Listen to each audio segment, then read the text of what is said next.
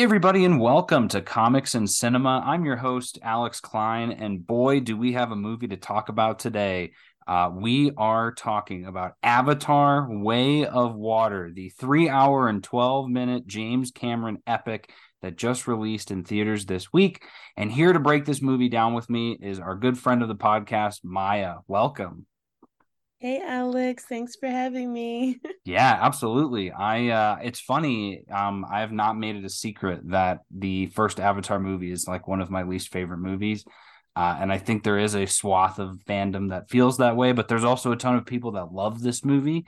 And so I, you know, it's been 13 years since this movie came out, uh, or the first Avatar came out, and I haven't seen it. I hadn't seen it since theaters. I did not rewatch it either. I wanted to go into this movie kind of fresh uh, just so that I could kind of judge it based on the film and not on also the first movie. And I was pleasantly surprised by this film. I uh, I'll, I'll talk about my feelings, but I'd love to I'd love to hear your thoughts. What did you think of Avatar: The Way of Water? I thought this film was incredible.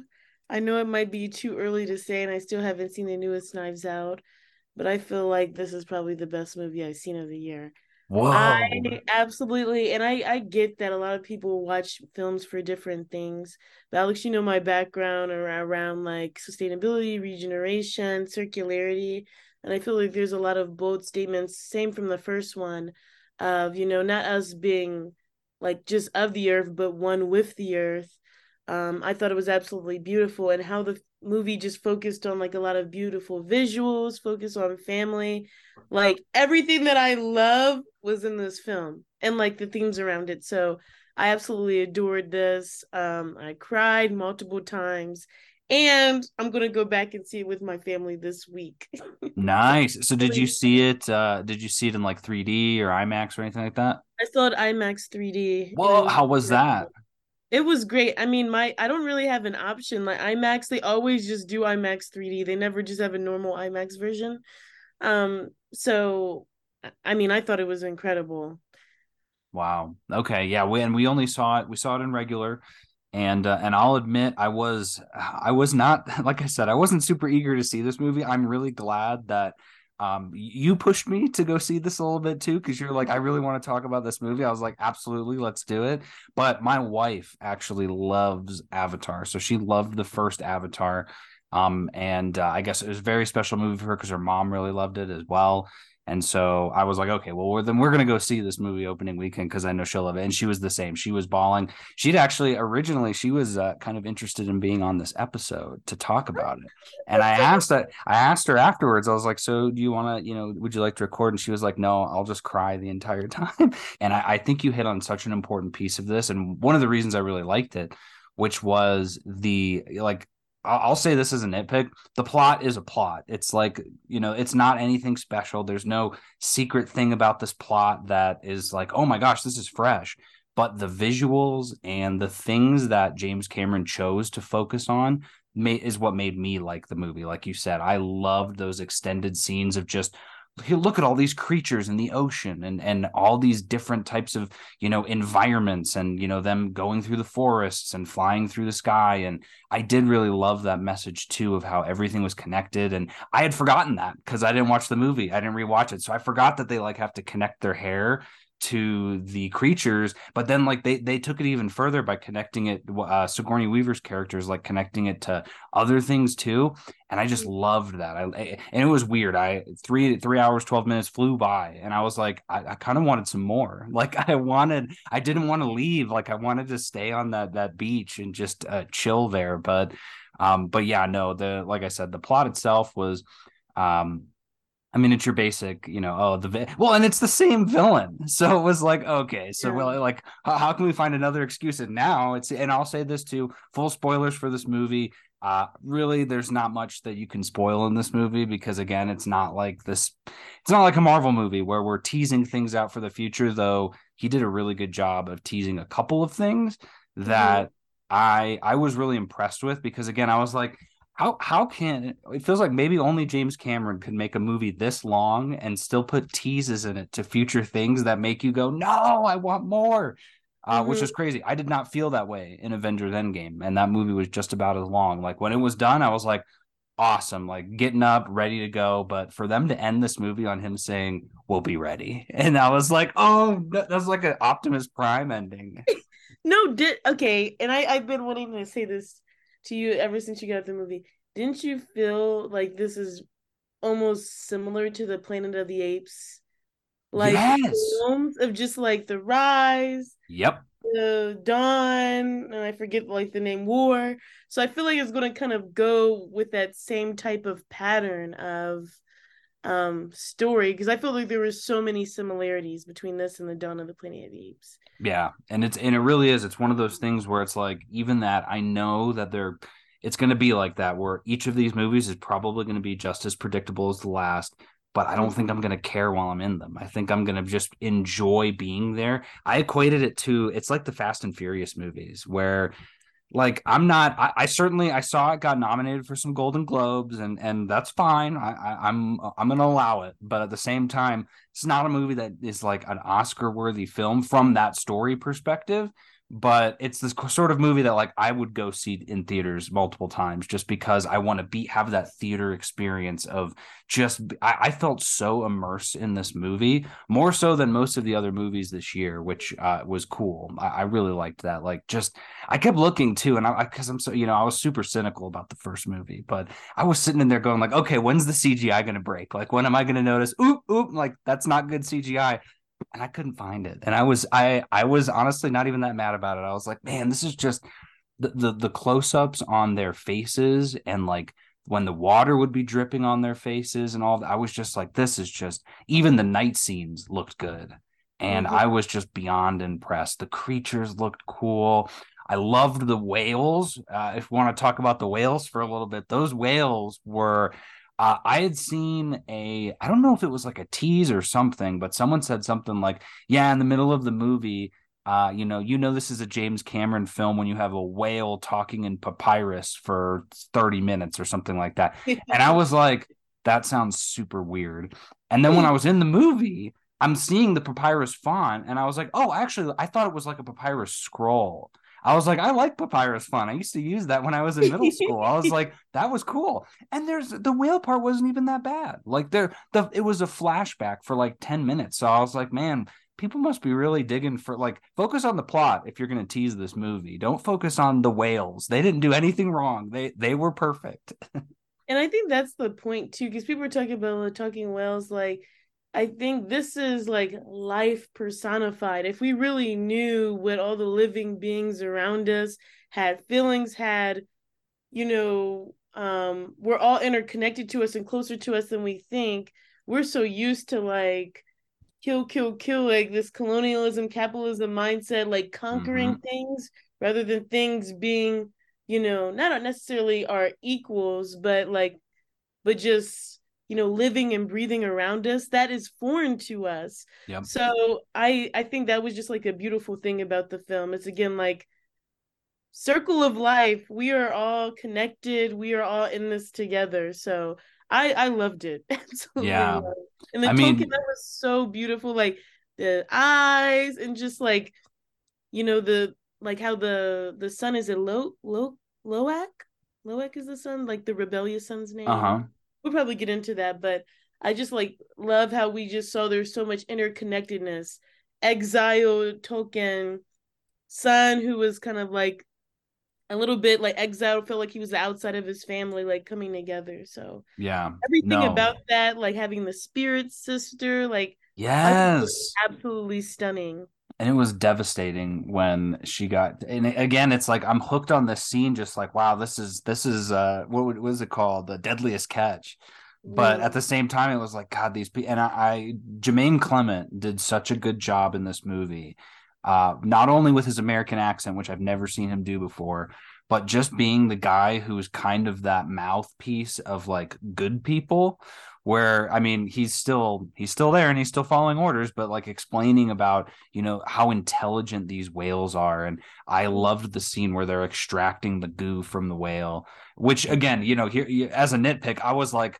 What is the point of any of this? Like they go onto this tangent of, oh, you know, this is the most valuable resource out there. I was like, I thought you're trying to come to Pandora to live here, not to like mine resources. But again, he did these like little drops of like, ooh, okay, so this thing uh, is longevity, gives you long life. Is that going to play into future films? I have no idea, it, but it definitely was some. I'm like, okay, they had like, there's no reason they there's didn't because no again, way. it was out of left field. I was like, wait, it was very out of what? left field because I assumed. I mean, didn't you assume that it was like you know blubber basically? Like, oh, they're gonna you know they kill the whales and use the blubber, and I, I had no idea there was some secret like goo that also you know is there. And I feel like that made sense though, because at first I'm like, okay, you're having this special force. I know that they're trying to build new life on there. They kind of like talk about an NPC villain, the Colonel. Like, oh my goodness! I'm like, you had to give them some other reasons on trying to conquer this land. Like, it's like, how do you have a whole team just to just to take down Jake Sully? I'm like, come on, that's so. I'm like, is it really worth it? You know, so but I get it. Like he's leading people that are stopping their operations and things like that. So I like that they gave another reason why they are trying to conquer, because um, one not only does it you know make something fresh for the next film, but um, it also gave us a more of an understanding of like what are the stakes here. Right, because they, you know, and maybe we'll we'll uh, uh, talk about that a little bit too. Is the the trajectory of these films. So I laughed my butt off back in the day when James Cameron said that he had scripts for Avatar. What was it? Two, I think at the time it was two, three, four, and maybe a fifth one. And now he's talking about like a sixth one. And I'm just, and I'm like, brother, what are you doing? And then after this movie, though, I was like, okay, I I could see what those movies are about. Like we, I kept, I was joking with my cousin. I was like, you know, where's the movie where we actually get to see Earth? Because we saw Earth for like probably five minutes in the first film, and this whole whole thing is like avatars. So in a sense, it's like I was making fun of it at the time. But now I am curious because you've got the drop the Easter egg dropped by the other colonel that uh they're planning on migrating everyone from Earth here because Earth is unlivable that's mm-hmm. really interesting. I was like, okay, so now we know kind of why they're doing what they're doing. Makes total sense, right? Goes back to the the uh, tease of it. The first movie being Pocahontas. It's literally the exact same thing of them wandering off to another continent and choosing that as the home and kind of ruining everything there. But you get the added piece now that, okay, you know, there's a layer of resources, right? They want it's like Wakanda. They've got the whales that have this really rare resource. I wouldn't be surprised if there's other, I mean, just as an ex- the Na'vi thing that connects them to the memory thing, like there's got to be a resource there that the people could pull, right? That like, ooh, maybe that increases computer technology for the humans or something. So I, I think that movie would be really interesting. But you're right too that like the villains were just honestly I'll be honest I think almost all of the characters in this movie felt like NPCs except for maybe Sigourney Weaver's character just because they all no one performed out of type. Jake Sully was the soldier that's become a father that uh, is tough on his kids. I didn't really see much more than that. Zoe, Zoe Saldana's character, we'll do that. Let's talk about the characters. So we'll, we'll start with Jake. Um, I mean, he's the only character whose name I knew throughout the film, even because I, again, I was not familiar with any of these characters, but um, no one really gave like a super lasting impression on me. Uh, except I was glad to see where Jake kind of went now that he's he's full Na'vi now, which is great. I guess you know they've welcomed him into the culture, and they've they have had kids now, which is great too. Um, did you have any uh, like thoughts or any standout? I guess we'll just say it that way because like any standout characters that stood out to you. Yeah, I I wouldn't say. I guess this is where we disagree in terms of like other characters. Yeah, I'd love to hear it. I get it that okay, yeah, they operate as if you know, like was it Nitri, like Zoe Saldana's character, like the protective mother, he's the protective father. So many parallels with him and Caesar from Planet of the Apes series. Oh, um, true, yeah but I I just really loved to like see like the family that he built and I mean they both built and just him being like that protective father trying to um trying to teach his family not only ways that he knew but obviously ways of his people.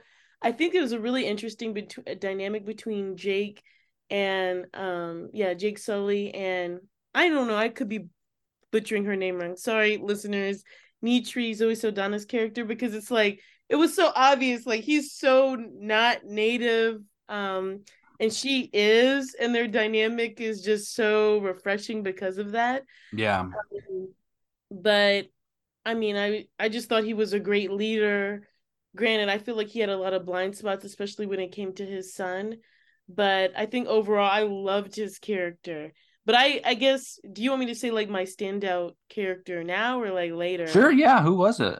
Did you I have think one? my, I mean definitely Lo'ak, the son, like the rebellious Oh son. Oh yeah. Because I think a lot of films, it's like the rebellious son. It's usually they're the ones that pass, or it's like they have to make the final sacrifice.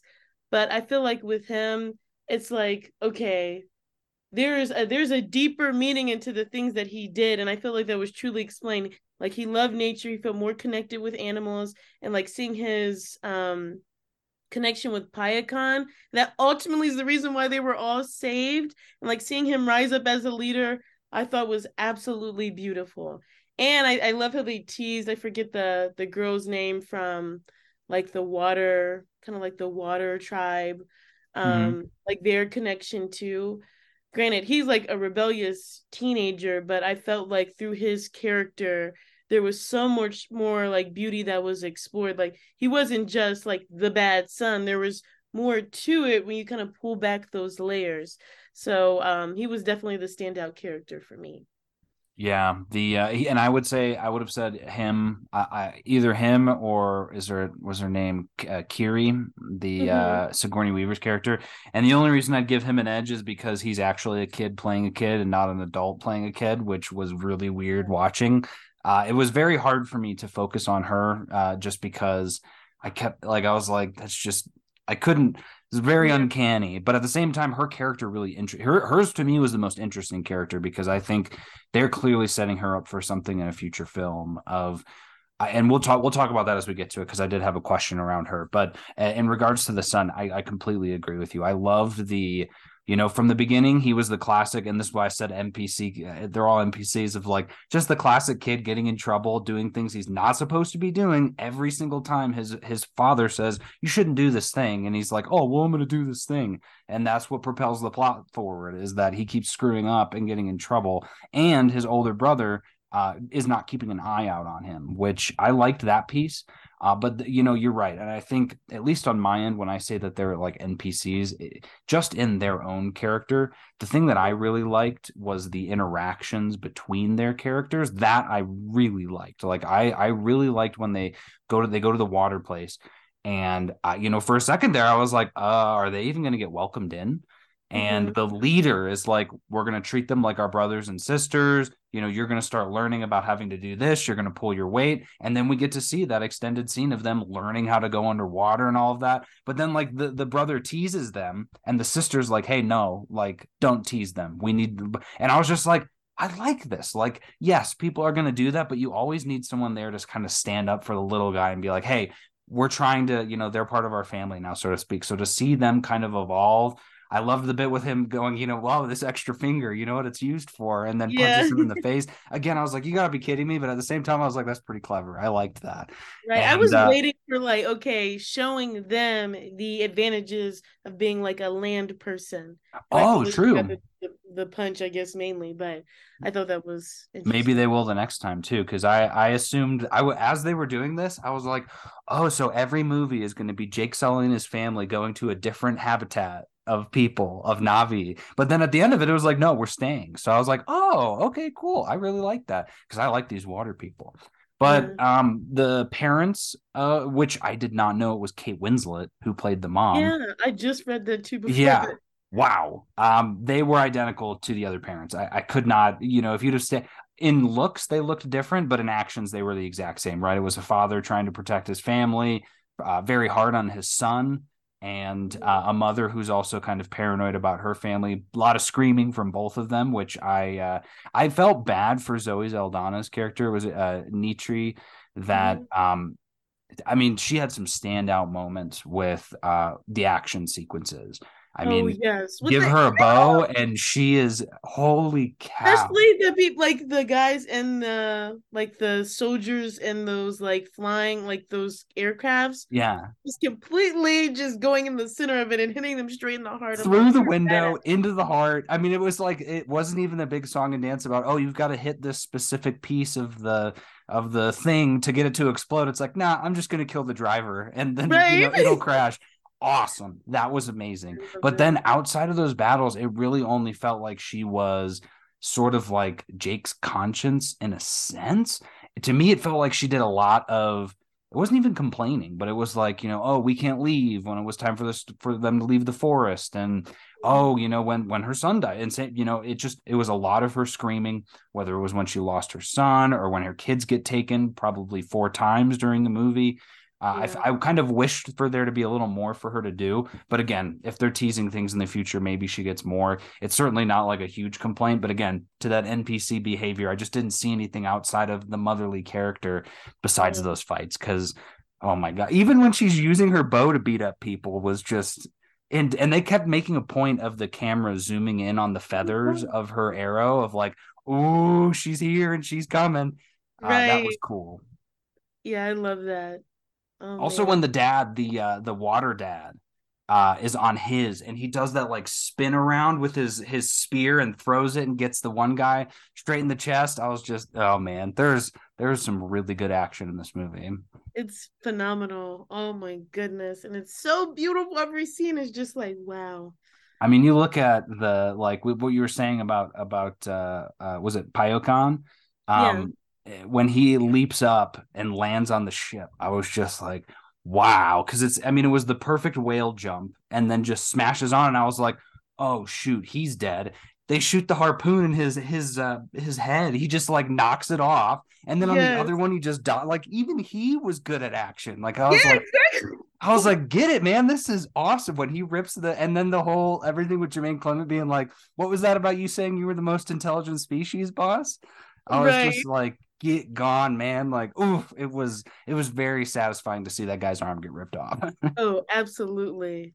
And oh, man, that was great. And then especially the scene with Payakan, like and we didn't even get to talk about the low Lo'ak and that like scene with like Jake, his dad, like saving him and like getting him to like survive. Oh yeah, teaching him about the way of water. Yes, and then Payakan like came and like got them up when he, you know, oh my god, it was so beautiful. And I, again, that's like... where I teared up was when they're on the whale fin and he says, "I see you," and yes. I was just like, finally. And again, it was like you know you should have seen him all along, but I that that was like the perfect. uh Again, I haven't seen. We've seen it before. We've seen the mm-hmm. dad who you know is distant from his son and reconnects by the end of the film I haven't seen it in a while and I haven't seen it in an Avatar movie. So it worked really well for me and it just it hit home. And then on, I, I cried again at the very end when they connect to so is that thing that they connected to? Is that like the wall of memories or something like that?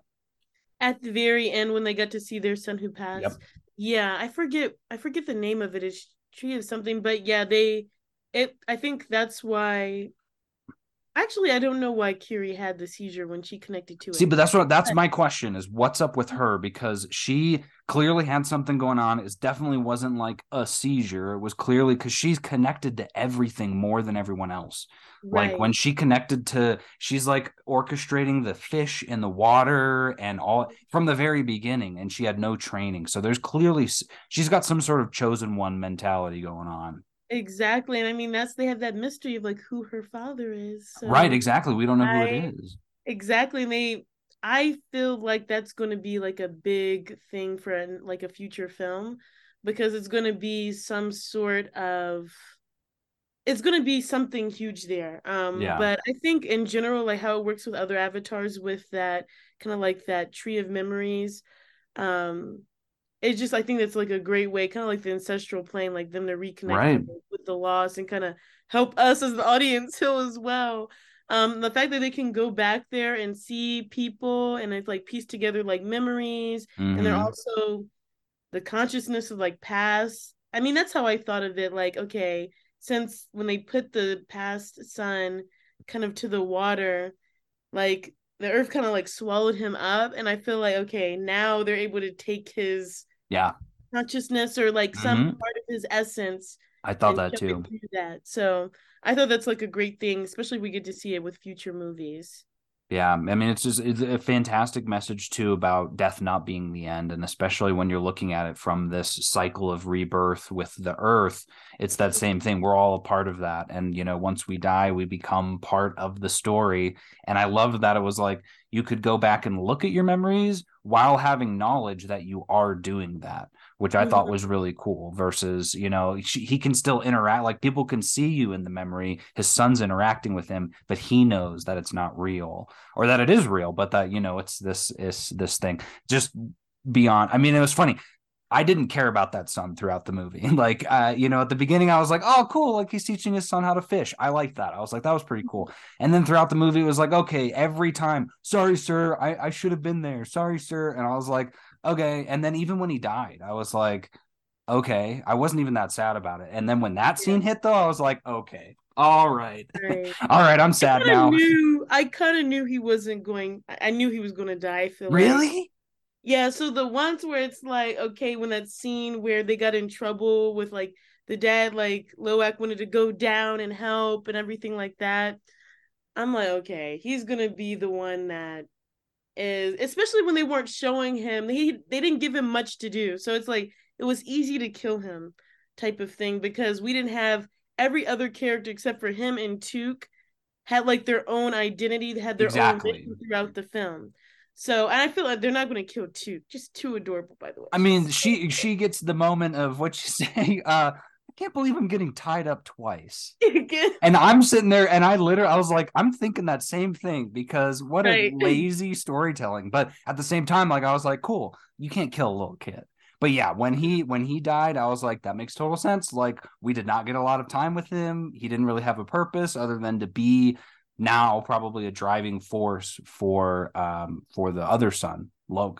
Right. Uh, it's almost like to... they needed to juxtapose for Lo'ak's character development, they needed to juxtapose a more, you know, the perfect son type of persona. I think you're right. That's probably yeah. what it was. And I I mean he even kind of says that too towards the end, right? Doesn't he say apologize or something? Sorry yeah. that I wasn't the perfect son or something like that. Right.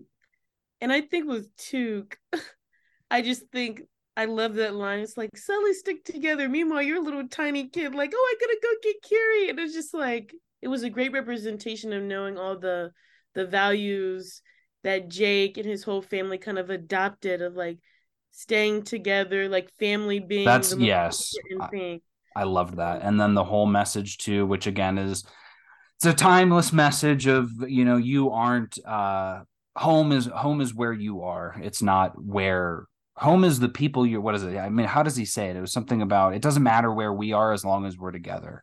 Uh, right. Uh, just that whole message. I, I loved that because she was so sad and not wanting to leave. And it was like but we kind of have to leave. Like you gotta i did like that. I like that he was like you know what? I'm not waiting. We're leaving. We're we're gone. Like it wasn't yeah. you know this long thing where they come to the village and and so that part that part worked out for me well. I like that. For sure Okay, so let's talk about Spider. Before I, I was going to say we'll talk about the villain, but let's talk a little bit about Spider. I have a note here: never trust a white guy with dreads called Spider. my, me and my friends are just talking about white guys with dreads because it's very common in Portland. but no, I think that's a very fair statement. he was an interesting character. I it they threw a lot at me at least at the very beginning of him explaining his family which i loved. I loved that he had such a diverse family but it, it was almost comical to that point where it was like okay so you've got uh, i think it was a biological son and then maybe it was another biological son and then an adopted daughter who is the immaculate conception of Sigourney Weaver and then you also have an adopted son who's a human named Spider who is the son of the villain and I was just, and then now you've had another baby, and I was just like, this is that's a lot. But Spider, he he definitely grew on me, and he almost became, in my eyes, one of the most interesting characters in the movie, just because again, he the movie itself had very NPC behavior as the scorned son, but at the same time, I just something about like I kept waiting for him I kept waiting for that that uh, you know the cliche moment of Spider, you betrayed us. You worked with the bad guy. Yeah. But that never came because he never betrayed his people. He just was there and didn't like it. Um, but yeah, uh, and we'll talk about kind of what happened with him at the end. But what did you think of Spider? I I was in the same boat because at first I'm like the acting was the best, and I keep wanting yeah. to call Mowgli because that's what it. Right. yes. But Bohemian I, I Mowgli. Was, right. It it definitely gave off like like okay conflicted two people who am i identity crisis But I like you said, I love the fact because that, that he still ended up helping out at the end because I thought I realized the scene they kept showing him and like basically like the cockpit of whatever that ship was, he was trying to understand how to do those like uh, navigate the ship. So yeah. that's why he ended up actually being able to crash that ship and save people. Um, I thought like, oh wow, he's being indoctrinated. He's being right you know, convinced to like, oh, this stuff is so cool. But meanwhile, he was just taking note of his surroundings. Um, I really liked it. You can tell that there's definitely a thing between him and Kiri. He's very much in love with her. Um, and I just love too, like they said he was too young to be in like a cryo chamber, so that's why he had to stay. Mm-hmm. So it was always funny to just see him with everybody else like towering over him. It was a little uncanny. Um, but I thought his character was very strong. Um, and we'll talk about the ending, but overall I I really I really love what they did with his character. Did you ever see uh, Land of the Lost with Will Ferrell? I have not. Oh, there's a little monkey guy in that movie that he he kind of reminded me of as well. But no, I, I didn't even think about that of him sitting in the the cockpit and learning. I I kept waiting for that moment though of like, oh, when is he? Because you know, there's a great one of my favorite scenes in the movie was when they're going to capture the uh, flying lizards. Mm-hmm. And he's like brings his gun out, and Spider says like, uh, uh "No, you need to like do like he, he says Jake did it like this, and he goes, Jake did it the hard way, and he was like, yeah, and he was like, all right, fine. and I just I loved that. I like there to say as much as I didn't like him, and I guess to talk about the villain too, but um I didn't like him in the first movie. I mean, he was the NPC villain, and he mm-hmm. basically was the NPC villain here, but he got some nuance, and I really liked that. Like, I loved that where he's, you know, I, I was almost wondering if by the end of the movie that he was going to become a Na'vi, right? Of like, yeah. you know, oh, he's now fallen in love with this lizard that he's tamed and all this stuff. Maybe he decides that I'm just going to go live off on my own. Uh, and obviously that didn't happen. But this guy is an absolute coward. He is, I don't know why they hired him because he had the kids up to a knife to the throat like four times and couldn't follow through. And I'm like, if I was his boss watching this, I'd have been like, "You're done, dude. Like, we don't need you anymore." He kept, he keeps, he's like, "Jake, time's running out." I'm like, it's been like four days since you threatened him like that. Like, he's got all the time in the world. You're not going to do anything about this. There are so many times where the fighting would start, and I'm like, "Oh, he's going to shoot the kid," and he never did. He's like, mm-hmm. "Ah, I'll just figure it out later." But then it all came to pass when mm-hmm. uh you know the when what's her face Neytiri has the has a spider and I that scene was really powerful because I was like, is she going to kill her adopted son? But at the same time, she has every right to do that. And she even says it, right? A son for a son. And I was mm-hmm. just like, oh my God. Like, I'm at like, what? What's the relationship between her and Spider going to be like going forward? Like, uh, do I still call you mom after you tried to kill me? Exactly. Uh, and especially the scene because I I like I was where you were. I'm like I thinking that Spider was going to turn because remember it showed Spider's reaction when they showed the video footage of Neytiri, um, Zoe Saldana's character killing his biological oh, father. Mm-hmm. And so when she was about to kill him, it was almost as if the Colonel was like Thanos, but if Thanos didn't have the balls to kill Zoe Saldana in the end game, like yes, was as if like okay, but he actually had feelings like he actually had like a paternal responsibility for Spider, which I thought gave his character a lot more nuance than just being like an NPC villain. Yeah. But it was that was a very intense scene like son for his son. I'm like what is going to happen here? And then you know all the kids leave and he says something like you gonna run from me now jake? Because i'm gonna chase you for the rest of your life. And he goes all right let's do it. And i was just like let's go! Like oh because you know he would have kept going up oh man. But so that leads me to what i think is probably one of the most interesting uh i don't even know the you know conundrums that i can come up with which mm-hmm. is spider saves him. And I'll be honest, he should have been dead. He's been underwater for how long? He's never trained to breathe underwater and he's still alive. I don't buy it. But Spider saves him. And Spider also does everything else right. So he saves him, in my eyes, with a loving heart. He wasn't saving him because, oh, I think my father is right. Because he even drops him off and says something like, screw you, and leaves. Actually, he drops the only F bomb in the movie uh, when he he goes back down to get him, and I was just like, the mental gymnastics I had to do as an audience member. I know they put the thought into it with him, and I'm just thinking to myself, like, did he do the right thing? Because I don't like the fact that we're going to have the same villain now for three movies in a row, but is that the moment then that changes him? He's already been on this path of I kind of see Spider as my son. He just saved me. I'm just going to go live off as a you know a crazy military guy in the woods right? Like a you know some you know doomsday prepper. Maybe he does that and we don't see him again and he comes back as a good guy in the fourth movie you know what i mean? I don't know but i just i was sitting there going like so is he going to tell his family that he did that? And I was and like is he wrong for doing that? Cuz I don't think he is wrong but at the same time he shouldn't have done it. But at the same time he did like oh tell me what you thought cuz like I said I just was so not confused but I just like it was a very gray moment. Very much agree I was in the same boat cuz at first I'm like why did he save him? I'm like this man reincarnated himself. He is nothing but rage. Like kill him off now. But I realized uh Spider saw remember um the colonel saved his life by when like uh Zoe Saldana's character is like son for his son, he's like, okay, I don't want you to kill Spider. The right. Colonel did. So he felt like an obelisk Spider felt like, okay, he saved me, I need to save him. And I really hope I I just I highly doubt James Cameron would do this. But then again, I'm like, you know he was a villain in this movie as well. I do not want him to be the like the villain for the next film. Like that would just be so repetitive like you said. I think he's going to be changed in some way. And i think him jake and everyone else who have like an understanding of how the sky people think are going to be coming together to try to defend this land that they all have grown to love um yeah i just i really hope that he's not the villain but it's still I feel like Spider's not going to tell them. It's going to be like a surprise, which is going to be like a mind-blowing thing. But... I know, and it's still it's going to be that classic cliche of he reveals right. it and then they exile him for a little bit and blah blah blah. Right. But no, I think, you know, and it's been it's making me think about it because it seems like the end game is that the humans are going to leave Earth and come to Pandora to settle here Mm-hmm. And in my eyes, those those humans are very anti um uh, what do you call it? the the the natives, mm-hmm. the Na'vi.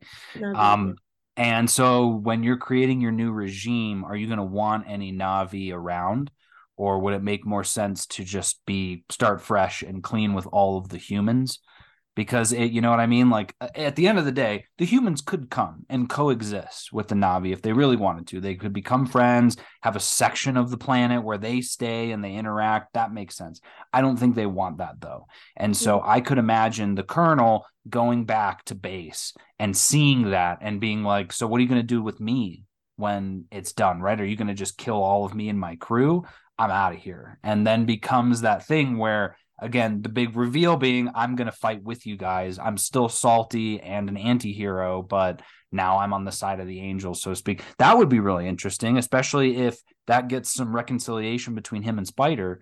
Uh, I'd be down with that for sure. But yeah, if they if he came back as the villain again, I mean, I was rolling my eyes with him just coming back once. When right. he's got that video of him, you're a Marine hoorah! I was just like, oh my goodness, oh, what was it? You can't kill a marine. Uh, we if even if we die, we will regroup in hell. I was like, oh my god, it's so corny. I'm like, get oh, turn off yeah. the screen. But yeah, I think again, like the the similarities with like the Planet of the Apes franchise definitely leading up to some sort of like war yep. like a larger war not just like a small amount of people who are you know sitting here to to learn and things. Is going to be a, a great migration from humans to to pandora. And i think i mean again i think that's the beauty of this film. When you take it away from earth and you look at something so beautiful as pandora the similarities of like you know how indigenous cultures and colonialism has just completely rid um you know culture rid like natural cycles of things like being one with earth and having kind of like that re- regenerative mindset mm-hmm. it, it's just so stark and i i love kind of like the lorax i don't know if like you see yeah Just like we love the truffula trees, we love that environment. Like as an audience member, we're like, no, we want to protect it. So I think the same thing with Pandora. They give us this beautiful new landscape. And it's up to us to see, like, well, this is Earth. This is the beauty that we have. And we just can't, we as humans are so conditioned to like, you know, buy, use, waste, to kill, to destroy, to overcome. Yep. And I'm hoping that the end of the film, it's like that we can all coexist together. I mean, I hate humans. Like, it's so crazy. As a human, I'm like, I want all them to die. Don't come to Pandora. Right. I mean, that's that's the type of energy like we need to like to to understand like you know what we have and I have like you know, bring so much destruction with us.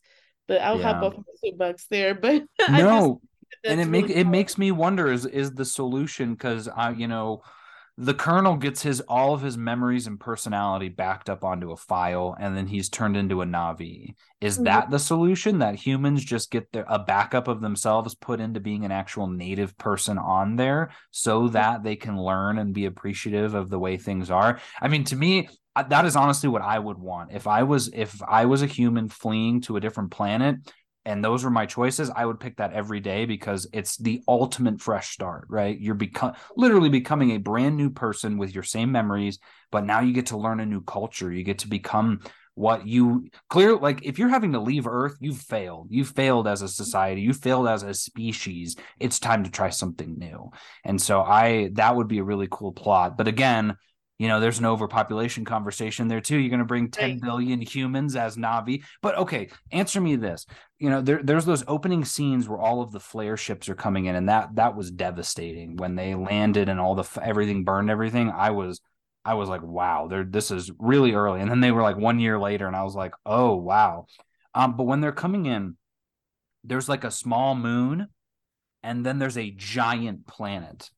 You remember that? Which one of those yeah. is pandora I think the giant planet is Pandora because I, I I vaguely remember a scene like that in the first film, but I have to go back to it. Okay. I think so. Okay, because I was like, so is there like another planet out there?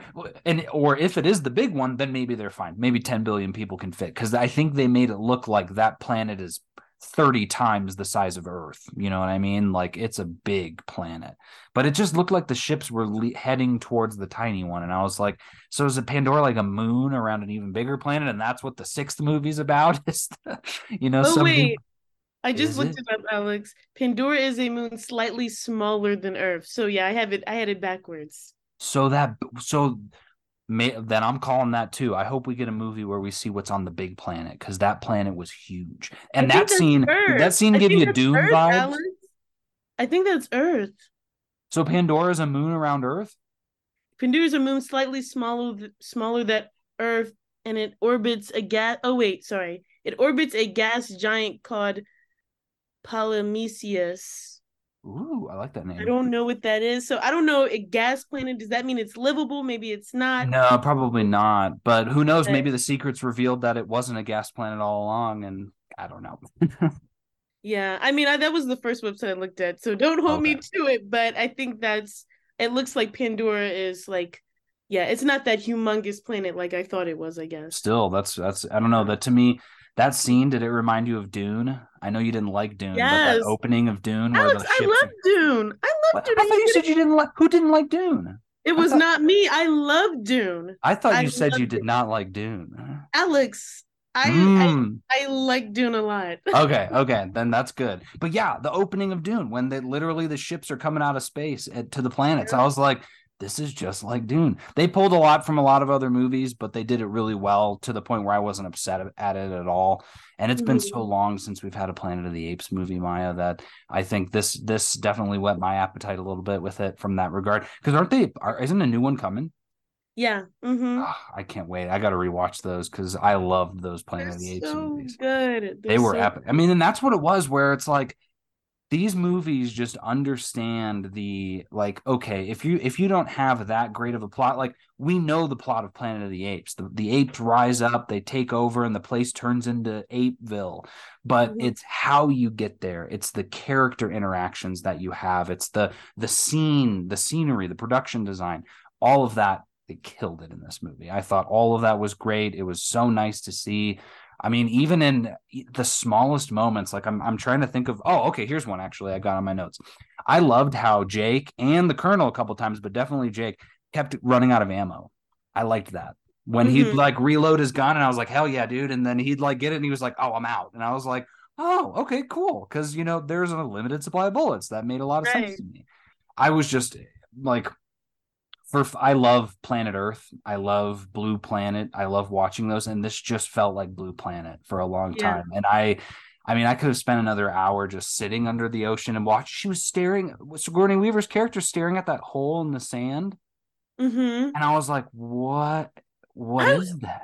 I know, and they just glanced over. And they glanced over it, and I'm just like, "Oh, there." That's like again how do you tease things in a three and a half hour movie? I don't get it, but he did it. He pulled it off because I really want to know. And so she met her mom in the in the scan thing mm-hmm. and mm-hmm. um and gets to actually talk with her but then starts having a seizure because maybe she's learned too much i don't know but there's something there i've got like is she the secret to unlock honestly, I hope they I hope the next movie takes place like three years later or something, so that she's not playing a 14 year old kid anymore. But yeah. I'm hooked. Like I'm I still stand by not being a fan of the first movie, but I am a fan of this one, and I'm now a fan of wanting to see. I hope we don't have to wait another 13 years. Is all I gotta say. Yeah, I think is it 2024. I think so. I think yeah. I think they're doing it every two years. Yeah, and kind of like off that, Alex, and you mentioned like she like kind of being like a chosen one character it could be with like uh, uh Sigourney Weaver's character being like the scientist. She may not actually have a father. It could be some sort of like jesus type scenario right. where like she was so one with the earth hers because her avatar was impregnated. They said they have no idea what the right. you know what happened there. It could be something where you know her research brought her so close to something else and who knows what happened. I mean, it makes sense if like the planet impregnated her. Yeah. Because she's so connected to it by being able to control everything that right. if she's connect I mean she's connecting to the main system, right? And that's causing her to short circuit because she yeah. is the main system, so to speak. That oh would be gosh. I gotta know. And uh, you know what's nice? It's like I'm content to wait too. I don't need the answers right now. Me this too. movie is big enough that I can go back and watch it a couple times, you know, throughout the years to get to get me to that point. But I will say, as much as I I don't like that James Cameron was very he's very vocal about a lot of things. He said, you know, oh, people love streaming. They're gonna be fine with this this runtime. And I'm like, uh, you can pause and go to the and they'll go to the bathroom at home. And I think he even said, "Well, when you go to the bathroom, just remember what scene it is, and then go see the movie again." And I'm like, okay, all right. But then also, I'm telling you, Mom, this is the first time that I went to look up showtimes for the Dolby Theater, and it was only Dolby 3D. Never seen that. $23 ticket. And it just frustrates me that this is the movie that, again, no doubt, it's, it's a great movie. It's going to do really well but is it because so many people went and saw it, or is it because the ticket prices were so expensive because all of the showings are 3D, IMAX 3D, and Dolby mm-hmm. 3D, which is how the first Avatar was. It has a very inflated, not again, fine. It still made more than Avengers Endgame, but it cheated because it re-released a bunch of times. It had all the big screen formats and not the same fashion. And so if this movie does the same thing again, congrats, James Cameron cracked the code. But my question is, why isn't anyone else doing that then? Why is it only James Cameron who has to release these famous, big, you know, huge movies that get all the awards? That part is the only thing that kind of upsets me about it is like I don't know. I mean, it's it's already made mi- millions and millions of dollars, but a lot of that is based off of those high ticket prices. So I don't know if that's going to change. We'll see by the end of. I'm sure we'll know more tomorrow on Monday when uh, uh, the final tally comes out for the weekend. But that's the other thing too. This movie came out in China, mm-hmm. and uh, none of the other big movies this year. I don't think a lot of them went into China because, uh, which is strange because it felt like there are some things in here that China wouldn't have liked but uh you know like being a diverse family and all of that sort of stuff but hey they pulled it off. They must be best friends with james cameron or something. Yeah i think that's interesting alex. I do not follow um no i've seen some people like critique james cameron so i actively have never watched one of his interviews. I've never read any articles around the surrounding business side of the movie Mhm. outside like I knew it cost a lot of money to make it because I knew like knowing how much I loved the first one I wanted to protect my perspective. You know Marvel stuff we the business side is something we always talk about. So I mean I think I know that I would be so irritated and disappointed if I were to kind of like engage in some of that discourse but um yeah. So I honestly have I have no idea what the conversation is on the business side. Okay, so here I just found it as well. So Avatar. So this is from I follow. Uh, it's called Exhibitor Relations, um, and they they tweet out every week uh, just all the box office stuff and all that. So Mhm. it says Avatar: Way of Water dove into the global box office with four hundred and thirty four million dollars, three hundred million international, one hundred and thirty four domestic.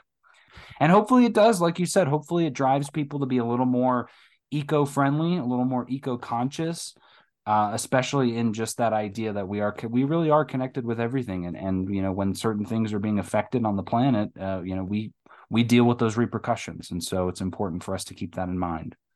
Right. And I mean, the time is now. Like, if anything, if anything's going to resonate with people uh, around the environment, around just the future of humanity, like, like this is the perfect time. That's like the that's the discourse right now. That's like the Yeah. most like intense topic. So I think, um, or one of them. So I think it's going to resonate with a lot of people on a global scale. So I'm Mhm. excited. I hope it does very well. Um, and I, I totally get what you mean around like the high ticket price. The only option being IMAX 3D um is It's kind of crazy. Yeah, uh, it just doesn't make sense because other movies you can go there and see a regular regular IMAX or regular Dolby. Why is this movie the one like that?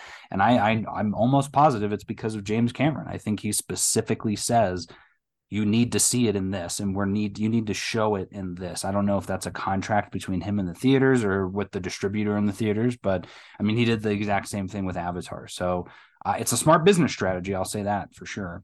for sure. And I mean I liked I can't complain. It was an amazing Right. video. I don't think I've heard a single person say, "Eh, it wasn't that good in 3D." it's Yeah, but they it- said it was amazing. Right. And it is very from a very privileged perspective that that is coming. It's like some people can't afford the extra $15 for the ticket. Thankfully, Exactly. I saw it in matinee, so it was a little bit easier on the pockets, but yeah. That was that. I just realized that twenty three dollars was the matinee price at mine. What? So I think it was thirty percent off. So it was probably like twenty six or something. I don't know. I mean, oh my gosh, Alex. yeah. So we'll see. Well, uh, Maya, any final thoughts on the film? I'm I mean, like I, I kind of opened it up with I, I, this episode I I mean love the strong things around themes around colonialism, indigenous cultures, being one with life and like not just us as humans, but um our ecology, our ecosystems, our environment. Um, but also just loving the themes around family. You know, I love me, love me some Guardians, love me some Fast and Furious, all Yep. about that. cheaper by the dozen the family unit that's what like gives me those warm and fuzzies um but i just think the beauty and like the amazing technology brought together to bring this film to life everything that i love was in this film so Mhm. i couldn't be more more happy i couldn't to like kind of feel like this is like one of the the last films i'm going to see of the year. Um and I, i'm just excited for the future they're setting up for future films as well. So thanks for letting me have a space to talk about it because I know a lot of people are not the biggest fans of the film, but I'm just fangirling and I will be like this probably for a whole nother year to the next comes out. you know and, and it's funny because to me it's like i feel like I, I get i do so much fangirling and fanboying at the marvel movies when they come out obviously but then i have those certain other films where it's like everything everywhere at once you know i really did on that one. Um but it's it's just it's nice to have those movies that aren't marvel movies or dc movies that are like you have that time to be able to go i love this movie like i'm obsessed with it right now because I feel like it's not like that anymore. I feel like there's so many movies that come out where it's like that was a really fun movie or that was a really good movie, and then it kind of just you forget about it. And this is one of those movies that I think will stay with you. I am more than willing to eat some crow this morning and say that I enjoyed this film a lot, way more than I thought I would.